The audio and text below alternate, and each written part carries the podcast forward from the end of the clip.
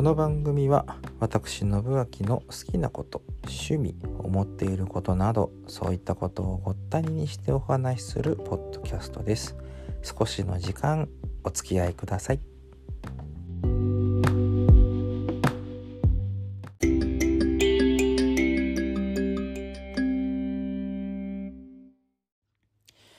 えー、信明のブックエンドのコーナーでございます。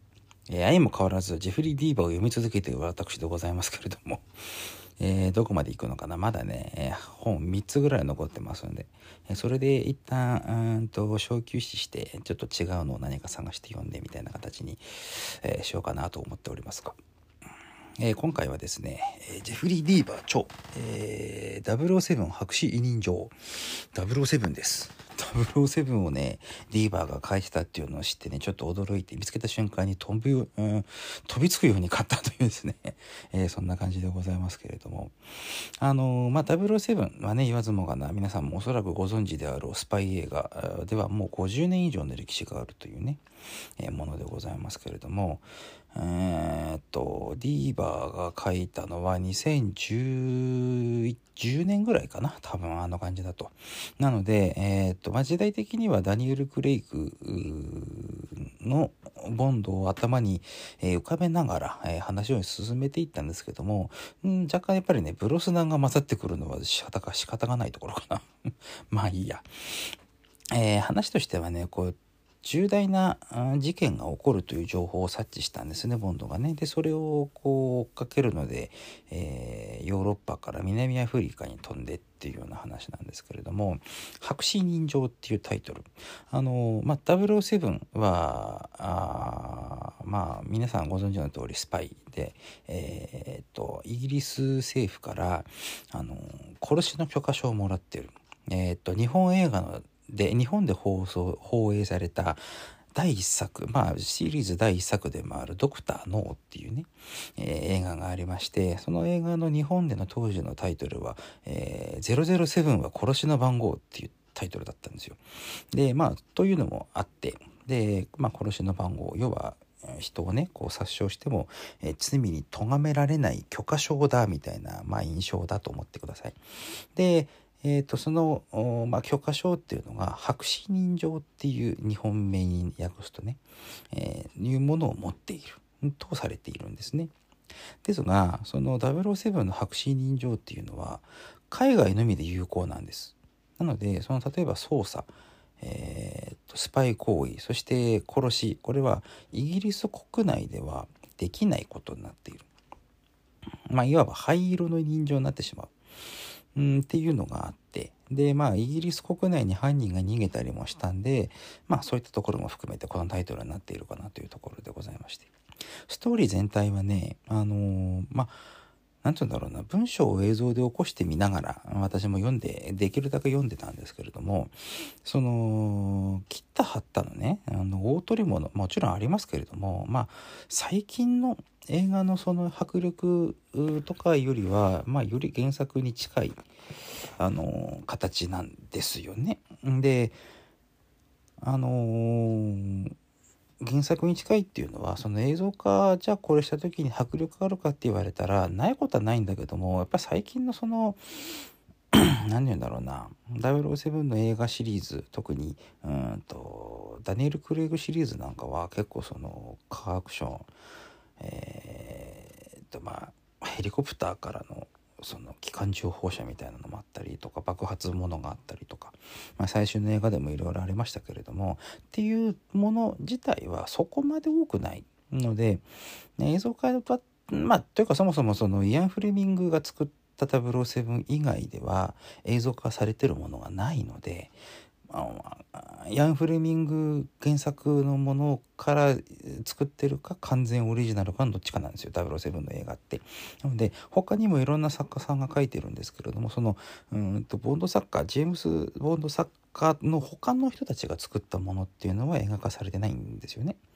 なのでまあじゃあクレイグじゃないやうんとジェフリー・ディーバーのものが映像化されるかと言われればおそらくそれはないと思います。けどまあ映像化したらうんよりなんかドラマチックな話になっていくっていうのは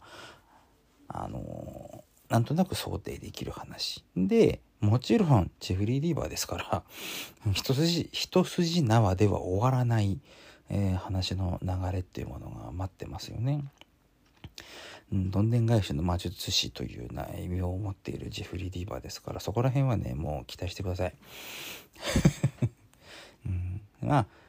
もちろんそのボンドにありがちなあの何、て言うんだろうな。ラブロマンス要素とでも言いましょうか。そういったものももちろんありの、まあ、科学書もありの、うん、で敵を追っかける。追っかけて倒す。でもちろんそのボンドガールというような、うん、肩書きというかね。そういう立場の人もいるので。まあねでもこれはね本当にねあのあそっかディーバーが書いたらボンドってこうなるんだみたいな、うん、っていうのがね分かりましたただうーんともううん私の場合はねうんとコルタショーとかリンカーン・ライムキャサリン・ダンスって他のシリーズメインのそのなんつうんだろうな、うん、ディーバーがメインに扱っているもしくはこれからメインになるであろう、うん、その主人公シリーズっていうものを見てきているので、まあ、そういったものとも重ね合わせると。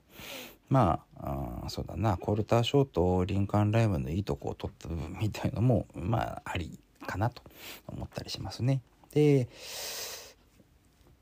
まあその世界あっちこっち行ってとかまあそういうのもあって。で今回もと敵さんはねあれだったんですよ、うんと、ゴミ処理。廃棄物処理の会社の。だけども廃棄物処理からこうまあ悪巧みというかねいろいろとこう自分なりの世界製法を考えているみたいな話だったりして、うん、まあそういうところもやっぱりボンドらしくそして時代らしくなるかなというような気もいたしました。ディーバーボンドうんと今んとここれも10年近く10年以上か前の作品なのであのー、ぜひぜひ2本目3本目見てみたいところではありますね。ただそうなるとリンカン・ライムとかね他のシリーズがなかなか書けなくなってしまうのも否めないかなというところではありますけれどもまあ、うん、今後もディーバーがどのような作品をね書き続けていくのか私は楽しみにしているところでございますので、はい。では、えー、本日の信明のブックエンド、今日は007白紙委任状ジフリー・ディーバーのお話でございました。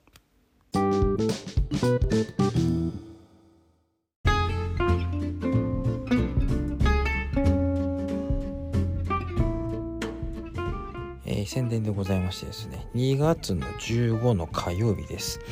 えー、札幌は中、えー、北区ですね、北区の、えーと、北十四条西3丁目にありますローグ LOG と書いてローグという、えー、よくお世話になっております長津ボスのライブハウスでございましてこちらの方でですね、えー、私下山、えー、酒井宏さん高橋直樹さんともこさんの、えー、4組によるライブイベントがございます。およそ1組25分から30分くらいでしょうか。えー、4曲から5曲程度をやる予定でございますけれども、こちらの方ですね、ワンドリンク月2000円となっておりまして、ログでイベントがございますので、えー、お越しくださいませ。あと、えっ、ー、と、まあもう、明日の話6日なので、無理っちゃ無理なかなと思ってあんまり表立っては言わないつもりだったんですけれども、あのー、えー、と西野にありますね。カフェここにいるよさんというお店がございましてこちらの方でさだまさし縛りイベントでございます。2000円お食事付きだそうですね、えー、およそ56組67組でしょうか。なんかそれぐらいが出る予定でございます。12時半会場、えー、13時半開演となっておりますので、えー、2000円、えー、飲み放題かな。えー、軽食付き、なんかそんな感じになっておりますので、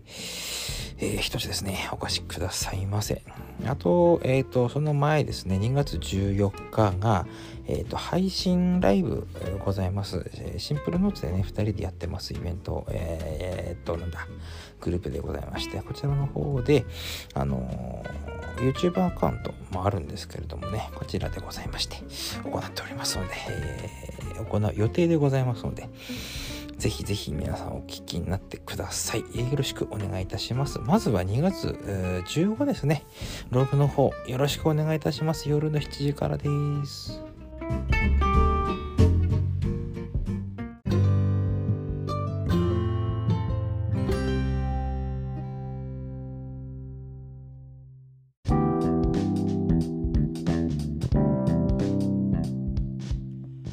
まあ、すっかりジェフリー・ディーバーにはまってしまった私でございまして次に読むのは、えー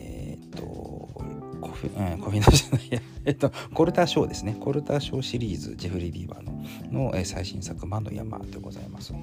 今、ちょうどスタートして、うん、まあ、何十ページ読んだかな、30ページぐらい読んだかな、ちょっとこなんですけれども、まあ、今回もまたコルターショー、あの、懸賞金をハントする。うんまというね役割を持っている役割というかそれがなりわいとなっているコルターショーですけれどもまたちょっと厄介な時期に巻き込まれつつみたいな感じなんですけれどもね、えー、そんな感じで本当あのジェフリー・ディーバーのその何て言うんだろうな